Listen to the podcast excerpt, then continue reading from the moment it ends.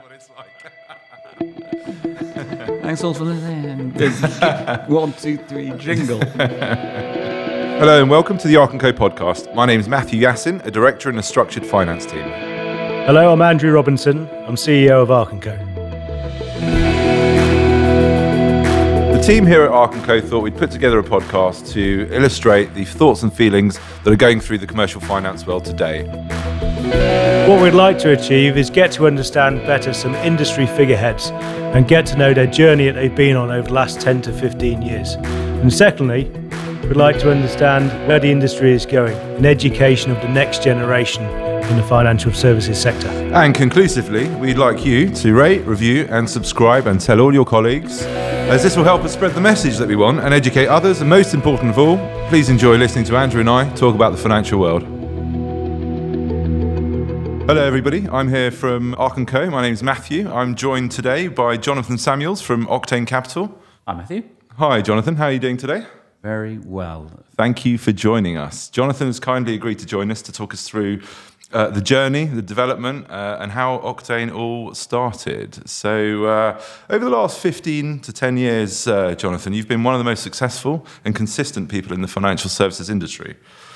Talk us through the journey. How did it all start, and what's the secret behind this? Well, it's very kind of you to say that. So, uh, gosh, you know, going way back, uh, it's hard to know exactly where, where your journey started, but I'll start, I guess, where my what I would call my entrepreneurial journey started with my first business, which was back in 2005 in South Africa.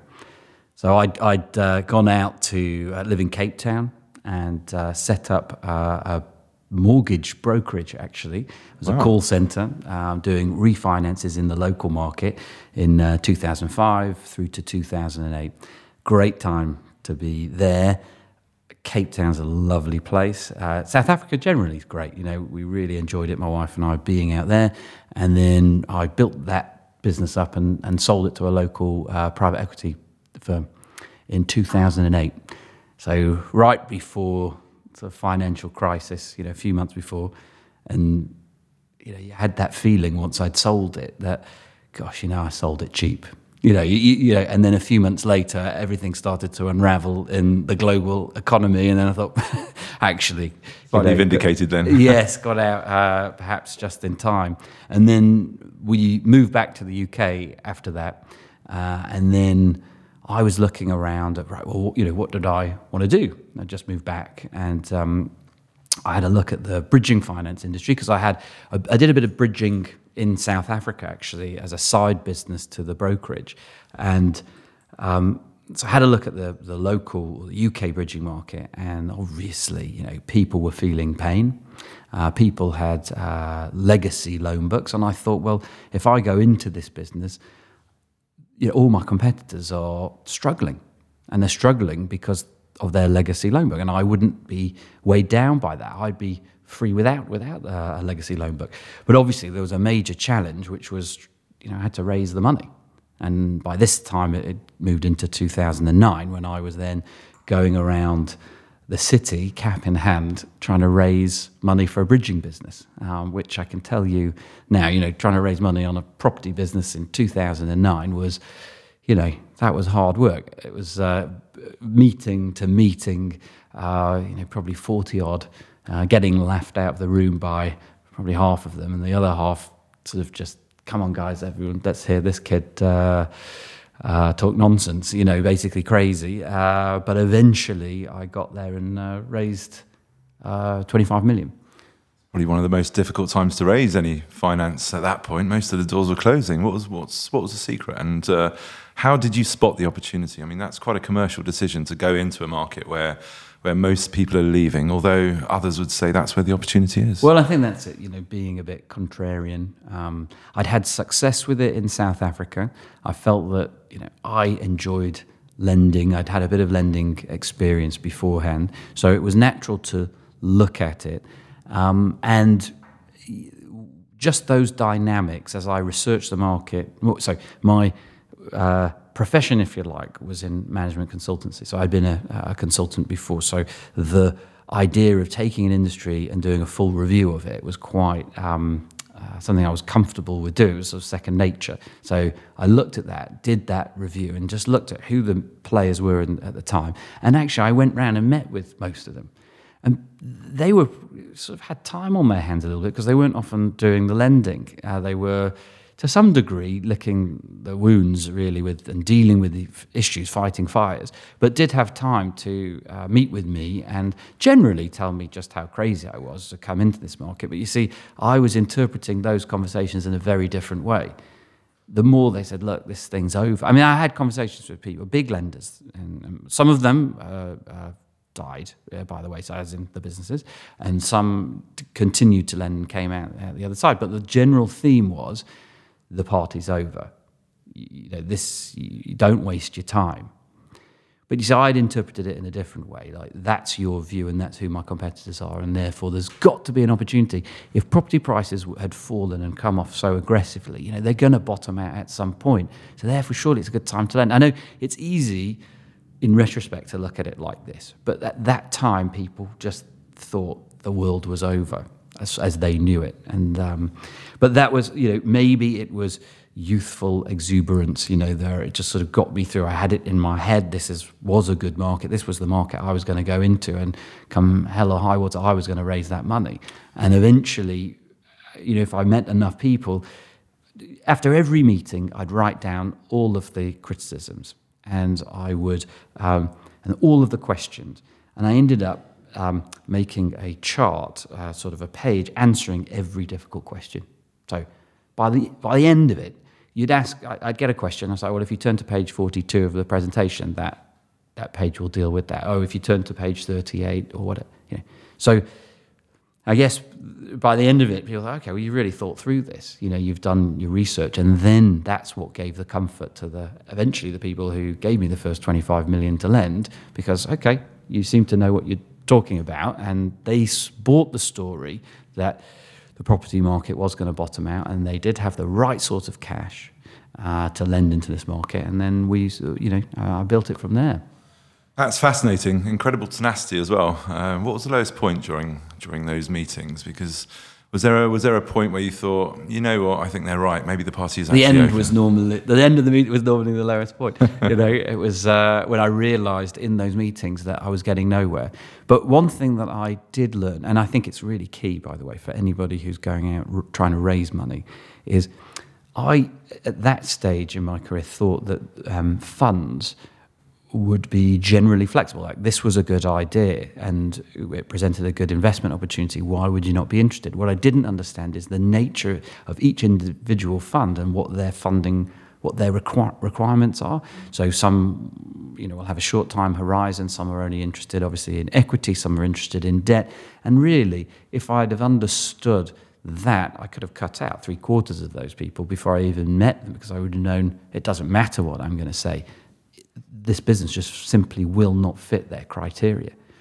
So you, you, you know you learn from that, and and uh, you know eventually the penny dropped, I, I, guess, and and we got the money and launched what was to become Dragonfly, which then grew into having lent you know from 2000 well, that was in 2010 uh, to 2015 having lent uh, two billion pounds in that time frame, uh, and Mark Posniak and Matt Smith were my first employees, uh, and they've been with me for the last 10 years.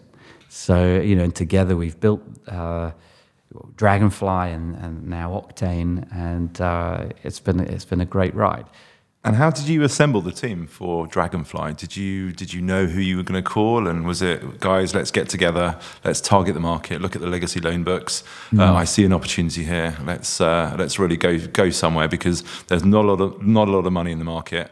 Um, you guys have got a full wallet. Um, was there any restrictions that you saw at that point? Because given values were on the floor, and you know people were generally uh, unimpressed with what was going on in the economy. Um, well, you know, it was actually a great time to recruit because uh, because so many lenders were finding it tough and actually were laying people off. Certainly, the people who uh, were at the front end of the business, they were trying to maybe keep some of the people at the back end to look after the loan books, but the front end, um, so that would be in sales and underwriting. Uh, so I, in some ways, had the pick of some of the best people in the industry at that time, and that stayed like that for the first couple of years. That's how it, you know, really felt, and I was very fortunate to come across the caliber of people like Mark Posniak and Matt Smith and others, and several people who have joined me since at Octane as well, and others who were at Dragonfly and have gone on and done other things. You know, great. It was it was really a great team. We we loved working together, and um, thankfully were successful in, in doing so. It certainly was a great lender. I uh, I had uh, many dealings with Yeah, Dragonfly did, yeah. back in the day. Yeah. Um, as our listeners know, Mark Posniak and Matt Smith are also very successful. Hmm. Uh, would you say that was the first generation of, uh, as we you now know, as, the as we yeah, as we think of third gen, that wasn't the th- the first. That was the second gen. So let me explain. That was the second yeah, gen. exactly. You know the story. So first gen was really the pre-crash. Uh, we're bridging a little bit, very entrepreneurial, but lacking perhaps the professionalism. You know, so get a deal done, but you know, very high fees, very high interest rates, a bit rough around the edges. And then second generation was really uh, where, where Dragonfly was part of it professionalizing, um, bringing those rates down, um, to some degree, productizing the industry. Uh, and a lot of people followed that model, uh, and it was a great model. But eventually, it um, we felt at least became a little bit sterile, a bit too uh, focused on the product sheet, which became quite constrained. And then a lot of volume, vanilla transactions were taking place, and a lot of brokers uh, would say to us, and this is once I'd left the industry, you know, so I had sold Dragonfly and left in 2015, and was then when when thinking about coming back into the industry, the message I was receiving was there's a lot of deals being done, but they're all quite vanilla deals and fitting in the confines of these. You know, it either fits the product or it doesn't fit the product, and that just wasn't how bridging really was. And so the third generation was mixing the best bits of the first generation, that entrepreneurialism uh, and that desire to get deals done, but keeping that professionalism of the second gen. So that's really what the, the third gen is all about. And so that's why Octane we launched with no products, totally um, freeing ourselves from those constraints. So you don't have to tick the boxes. We'll look at the deal on its own merits and we'll create a structure bespoke for that deal. And that's how, and that, and that really resonated. It's not right for every deal, but it really resonated with a lot of brokers. And um, thankfully, at Octane, you know, from a standing start in May 2017, we've grown to as uh, you know, over 600 million pounds of lending.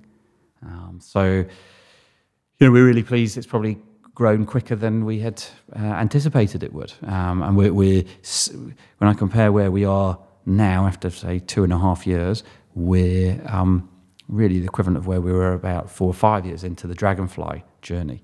So um, it's been quick um, and fun. It's very impressive, the growth of Octane uh, and the presence actually through the industry. Um, I mean, it's quite clear for everybody who knows uh, who knows Octane Capital um, that you guys have got a winning formula together. Um, you know what you're doing. Uh, everybody understands each other. Um, what's the secret of keeping the team together? Because you know, as people get larger in the industry, they they tend to want to go out on their own or have their name above the door. What's uh, what's the secret between you three that, that you can carry on doing this and and really taking the industry into a new era, I suspect, because you know, as you say, Octane's proposition at the moment in comparison to previous generations um, is admirable, uh, and it really is cutting edge. I've got to say. Well, thanks. Um, I think certainly we, we see it, and the reality is that um, you know Mark and Matt do have their name above the door. You know, they are uh, shareholders, partners, big shareholders and partners in, in, in the business with me. So. Uh, where maybe you know that wasn't the case in Dragonfly, but it is now. So that's you know really you know this is their baby uh, as well, and also um, uh, that shareholding. There's an opportunity for people within the business as well to um, get uh, shares within the business, and so that's important. You know, we want to share the benefits of Octane success with our staff. Um, so that's important, and that helps keep uh, attract the best talent and keep the best talent. You know, and that's important to us. Um, I think also that we have worked together for 10 years. We know each other very well. We respect each other. Uh, we have different skills, different personalities. It's a good uh, a balance uh, in in the team. Um, but that, that goes right through the business. Um, between there's a really healthy respect between sales and credit. There's attention, of course, on deals because sales should push to try and get deals through, and credit are the gatekeepers. But it's a healthy discussion. It's not us versus them. And in actual fact, we see sales as the first line of credit. If, if, you know, BDMs for us need to know how to structure deals and they need to know how to think like a credit manager. They don't have to be credit, but they need to think like a credit manager in some ways so that they can structure a deal over the table, right, face to face with a broker and a complicated deal. And we want we empower them to do so. Octane is not a place where uh, you know, they just say yes, take the deal in, throw it against the wall, and see what sticks. We are the you know, the anathema to that. Quite quite the opposite. So there's a real heavy emphasis on education um, because that doesn't come easy, and also in our recruitment process. So with both sales and credit, we uh, test people who are coming in um, as to their understanding of credit and how would you structure this deal, how would you structure that deal, and really try and understand their mental makeup and how they think through a deal, and then think, you know, is this person octane material, if you like, you know. And uh, uh, so we're quite fussy about the people who, who come in, quite rightly so. I'm sure you are as well. Yep. Um, we have a high bar in terms of, uh, you know, so in credit, it's a minimum of eight years uh, credit experience, and in sales, there's a uh, you know thorough test as well. As to you know, it's not quite as focused like that, but we, are looking at different skills. So um, there's some of the elements that you mean we managed to keep the team together um, and pull in new talent from around the industry. Some very good points that you've made there uh, tenacity, inclusiveness, I guess, mm. making people feel part of Octane yeah. uh, is, is, is, quite an interesting way forward when, uh, when running a company. I mean, over the next two years, two, three years, how do you see yourselves growing? Because you've got an impressive loan book. Um, you've, you've redeemed quite a few loans as well, yeah. I, I, hear. Mm. If you'd like to talk us through a bit of that. Um, and, you know, what's, uh, what, what is the focus going forward? Yeah, so we'll talk you through that. So we've lent now uh, about 600 million, uh, just over. And um, we've, uh, you know, our loan book is uh, north of 250 million.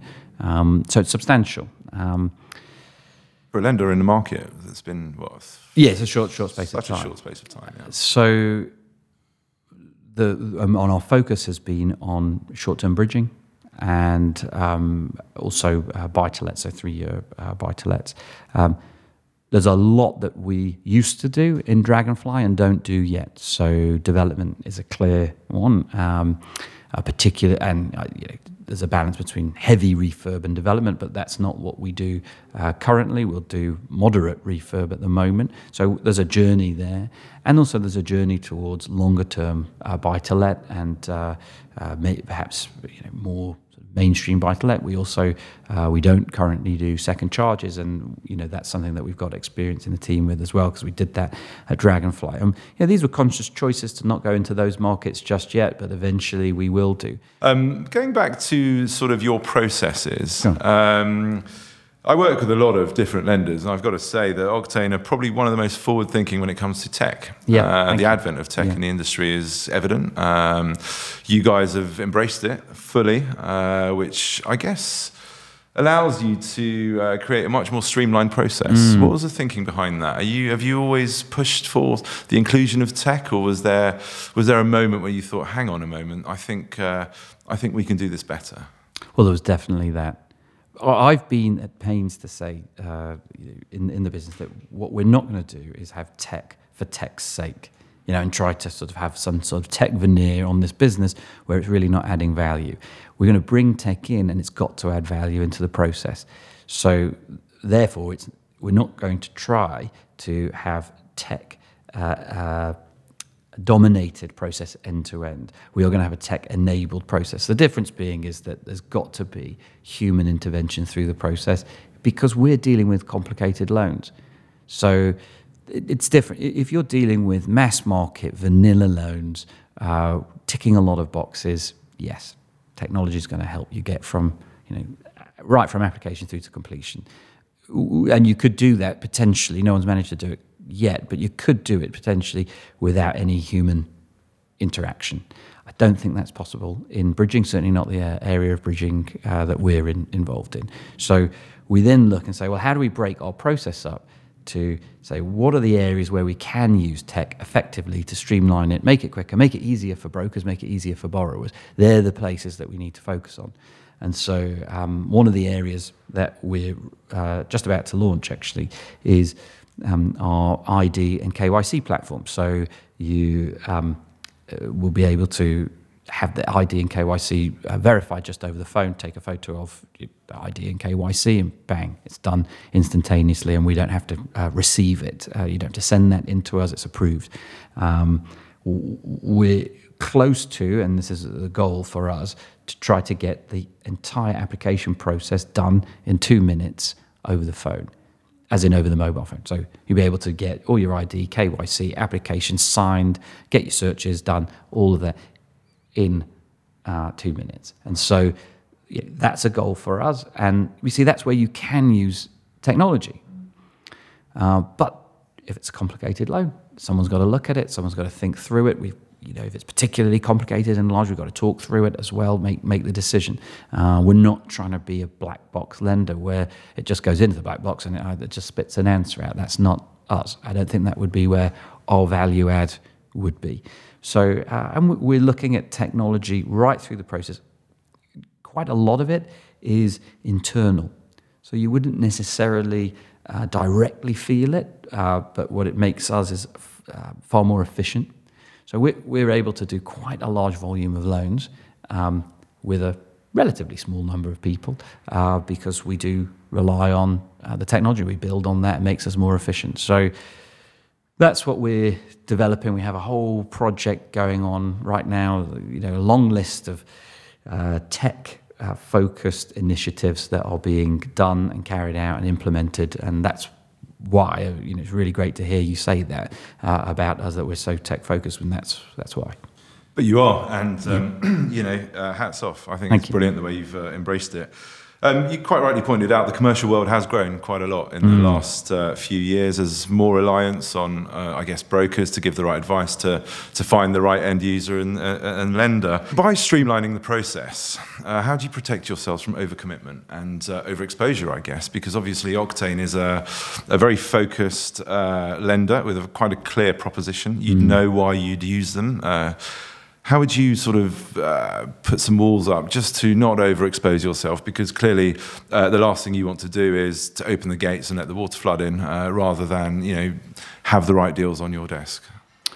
So obviously, we have processes in in house, and dealing with risk is what we do, whether that be on an individual deal basis, but also on a loan book basis. we're constantly looking at the balance of our risk uh, we're seeing um, lots of deal flow. We're seeing, uh, we're reading lots of valuation reports, as you can imagine, constantly. Uh, and so we're learning, right, well, these are the areas where there seem to be issues, and these are the areas where there don't. Uh, and we want to focus on the good areas, of course.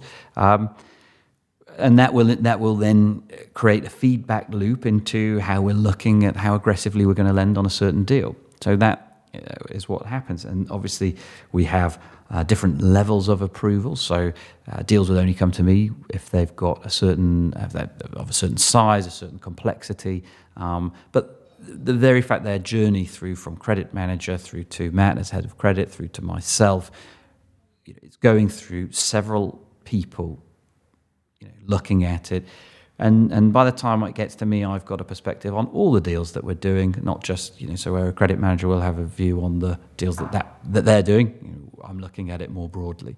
Um, but look, we're in the business of, of trying to grow our loan book, and as long as the deal stacks up, good property, good borrower, good exit, we'll lend. That's uh, pretty reassuring mm. uh, as a broker, knowing that uh, you've got pretty good protective processes in place, not mm. to uh, not to allow any uh, loans to go out uh, without being looked at properly.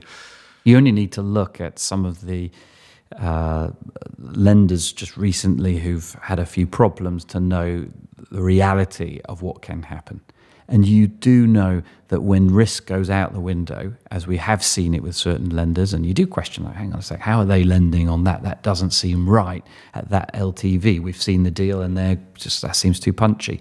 And then a few months later or a year later, there's a casualty, lender casualty. There's and the then, and, and yes, so it, you can see you risk and that balance between risk and reward, etc. You know, it's totally central to lending. Yeah, I like the way you said, you know, the, the, the sales and the credit team have got a good relationship, Mm. albeit with a bit of tension, which I also think is quite healthy Yeah. uh, because it's one not versus the other. They're working in tandem, but obviously looking at things from a different perspective. Um, so, streamlining the process, as we know on the regulated market, has uh, has allowed a lot of clients to go direct to banks Yeah. uh, and the front line, if you like. Where do you see the role of the broker in all of this? Because you know, commercial lending has got a more specialised tone generally, uh, and the advice given from the brokers is also quite important to ensure that you know, a the lenders aren't uh, exposed to uh, clients coming in perhaps with a with, with, with not the right request. Yeah. Um, wh- what's your view on sort of the intermediary element of uh, going forward? So, well, I think the intermediary is right at the centre and at, and fundamentally is the lifeblood of our industry. So, will there be lenders that try and disintermediate the brokers? Yes, I think they will. I think in a land grab or trying to build market share, I think people will try and they'll try and use technology to do that. Um, but I think that would be a fundamental mistake because, first of all, it bites the hand that feeds. But second of all, and probably more importantly, these are complicated loans and they need advice. Unless you've got a borrower who is very sophisticated, has done lots of bridging, you know, where you could create an argument, say, okay, that person or that group of people, they know what they're doing and they know what bridging is all about. Um, fair enough, they might not need to be advised. But in the in the main, that isn't the case, and lo- most borrowers are using bridging occasionally, and it might be only their first or second time of using it, and they need advice because it's not a term loan. Exit's very important, and quite frankly, you want them allied with a really good broker who can help that exit materialize for them. Otherwise, what happens is they don't realize how long it's going to take for that exit to materialize, and they leave it too late, and then you're into an extension period or something like that. So. I think the role of the broker is totally central, and I yeah I, I, I think there's brokers should upskill themselves if they're not already with the complicated nature of uh, bridging or, how they can utilize bridging in their whole suite of um, uh, products that they offer. Yeah, I, I totally agree with you. I think, uh, as they say, you can represent yourself in court, but uh, a lawyer will probably do it better for you. so, are you noticing any trends in the commercial market, given the the changes uh, in the retail sector and, and, and demand, I guess, uh, from from overseas and so on? well, retail specifically Yeah. is very uh, problematic or patchy, I'd say. You know, we have seen it where rents have come off in the last 12 months um, and yields have pushed out. So that's been a bit of a double whammy in certain cases. Uh, we've actually, you know, we, we've seen it on one loan in particular. I mean, thankfully, we're out, but, you know, there, there was real compression on values as a result. But a lot has been written about re- the death of retail, the death of the high street. It's probably overstating the case. A lot of the businesses that went under went under because they were fundamentally not good businesses and they didn't evolve with the times. But there are plenty of businesses that are doing well on on the high street. Uh, you know, I think. Um, uh, takeaways, uh, gyms, uh, cafes. Uh, you know, those are okay. They're small, but they're doing actually quite well as a sector. But there are others which are doing, you know, not so well. There's a lot been written about the um, the need to. Uh, create more experiential spaces in retail space because that's what will pull people in and ally your retail offering to uh, your online offering. 20% of shopping is done online and it's only going one way. So pulling those together, pulling it together with a social media strategy, you know, certain retailers can do quite well if they're nimble. They've got to move with the times though, and too many haven't. Um, I, I was uh, looking at one one business that was doing really well, interesting stuff called End Retail. I don't know if you've come across it. No, I haven't actually. So they're quite interesting because they um, have these what would you call them? Sort of limited edition trainers, right? Which a lot of the you know, kids are after that these Yeezys, and like my son even was talking about Yeezys. He's way too young for all that. But anyway, uh, these limited edition, you know, Nike Airs or, or whatever, and they go for big money. And I'm sure um, they do, yeah. And and what they're doing is, you know, they're buying and selling, they're creating that space. Most of their business is done online, but they've they're growing and expanding. You know, it's quite a bespoke offering. But that's what that's what I'm really saying. That so. I think if you've got something like that and you're nimble with it and you, your offering is of the time, then uh, retail is okay. And that's something that you know we have to look at when we get retail um, uh, deals that come in. Uh, some we're going to like, and some we'll be a bit more skeptical of. Uh, so it depends. I think you've made a very good point there. It's it's about reinvention. Uh, you know, moving with the times is all about reinvention, and I think uh, once the high street or retail sector, if you like, finds its reinventiveness um, through these shared uh, retail spaces or, or or experiences, as you say, uh, I think that could have a bit of a, an effect on on, on funding at the at the end user. So, I mean, going forward, we're, we're always welcoming new talent into the industry. Uh, what advice would you give someone who would like to join the financial services, either as a broker or as a lender? Yes. What would you say to your younger self?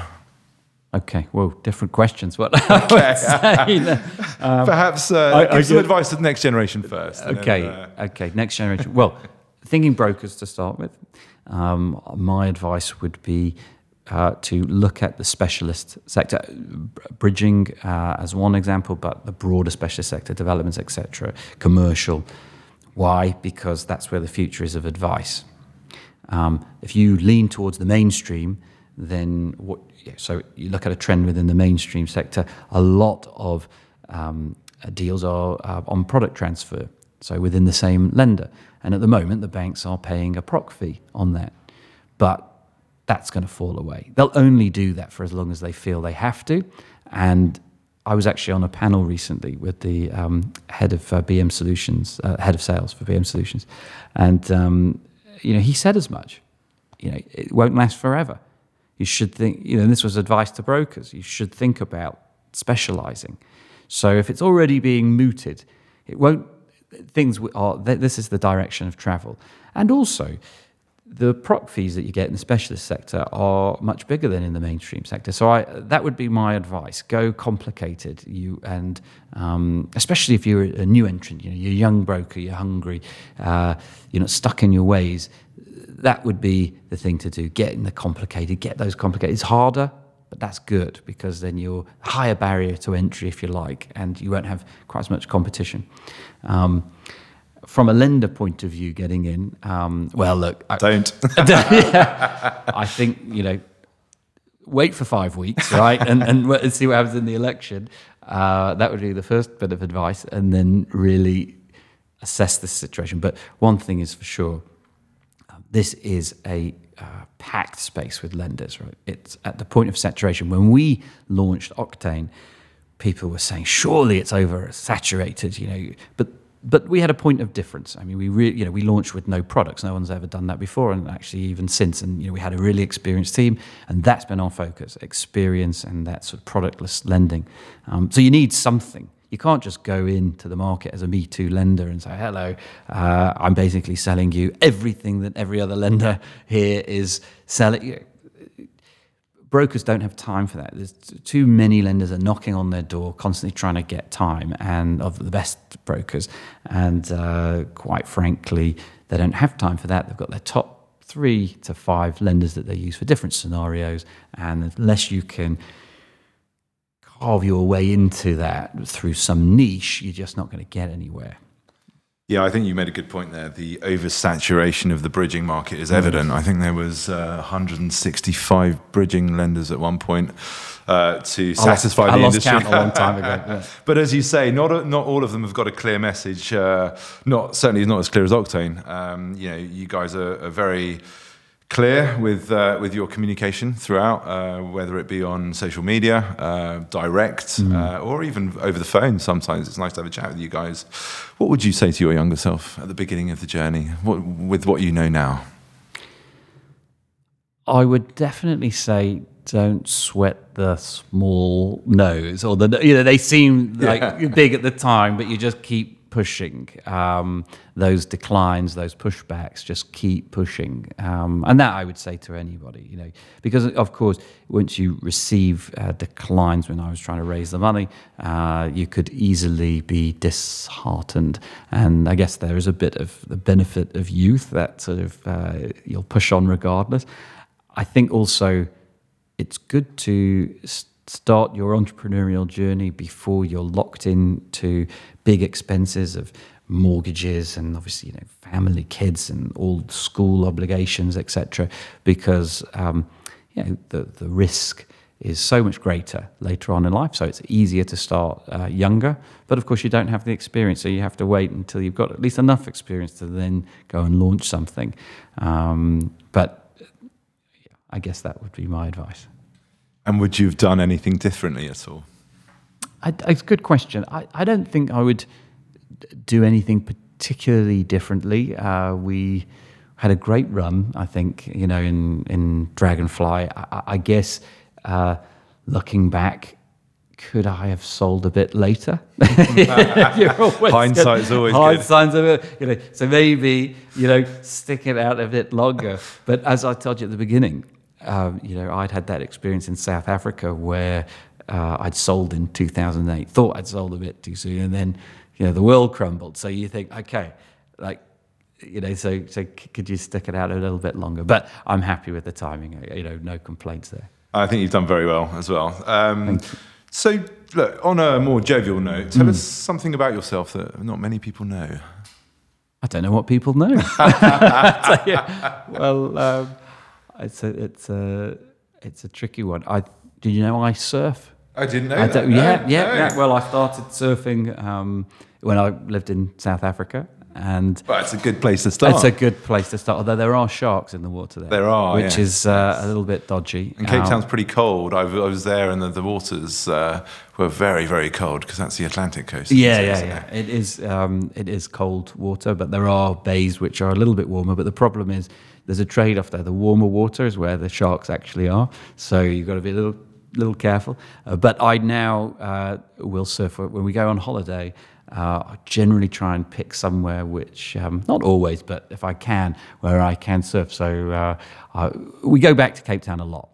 So I do it there. But uh, also, uh, we went to the Maldives uh, last year, and you wouldn't normally associate the Maldives with surfing actually, because people think of it as just totally flat and calm.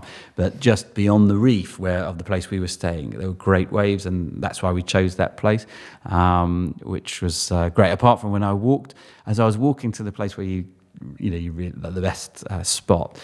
Um, there were all these boards just stuck in the sand in a in a circle, if you like. And I was asking, oh, you know, what are these uh, surfboards doing? And say, oh yeah, they're some of the world champions uh, surfboards that um, got smashed up on the rocks out there. And I thought, oh, blink, you know, like Wow. if these are world champions and they've come off and smashed up their boards, I better be a bit careful. But um, yeah, I do. That's always good to know. Uh, I've got to ask this: um, Dragonfly and Octane. Yes. quite colourful names. Yeah. How did you come by them? You always wanted something uh, in terms of a name. You know, you look at what are you looking for in terms of a name? Something that um, is easily memorable um, and means something. Uh, so, Dragonfly, that was a whole process of uh, just you know, speed and the wings and the history, uh, all of that. You know, uh, that worked out quite. It's a little bit edgy. I like that. Um, and Octane similarly edgy. Um, it, does have an inherent meaning, but what we've taken from Octane in terms of that sort of raw power, if you like, and and uh, the more the thrill-seeking angle. So I don't know if you, in our marketing is the wave. So actually coming, you know, a bit Going inspired from the surfing, really, where looking and a lot of our imagery is the big wave surfing. So we look at every wave is different. So is every loan. Comes back to the productless lending. You know, we look at every loan on its own merits, and so it's just trying to tie all of those things. And what's at the core of what we're all about, and can we represent that in the brand? So that you know, that's some of the thinking that goes behind trying to pick a brand. And it's been uh, it's been illustrated very well in the products that you have uh, provided to the market through both Dragonfly and Octane. Um, finally, will there be a fourth gen, or are we gonna are we gonna hold out the sale for much? So much then, longer? Mark's going to be what hashtag fourth gen? fourth gen. yeah, yeah. Well, look, I'm sure there will be a fourth gen eventually. Things have to evolve, um, but we're well entrenched in the third gen for the time being, and then maybe Mark can come on and talk about the fourth gen I look in forward about to it. five years' time. Yeah. Jonathan Samuels, thank you very much for your time. Thanks very much, Matthew. Take care.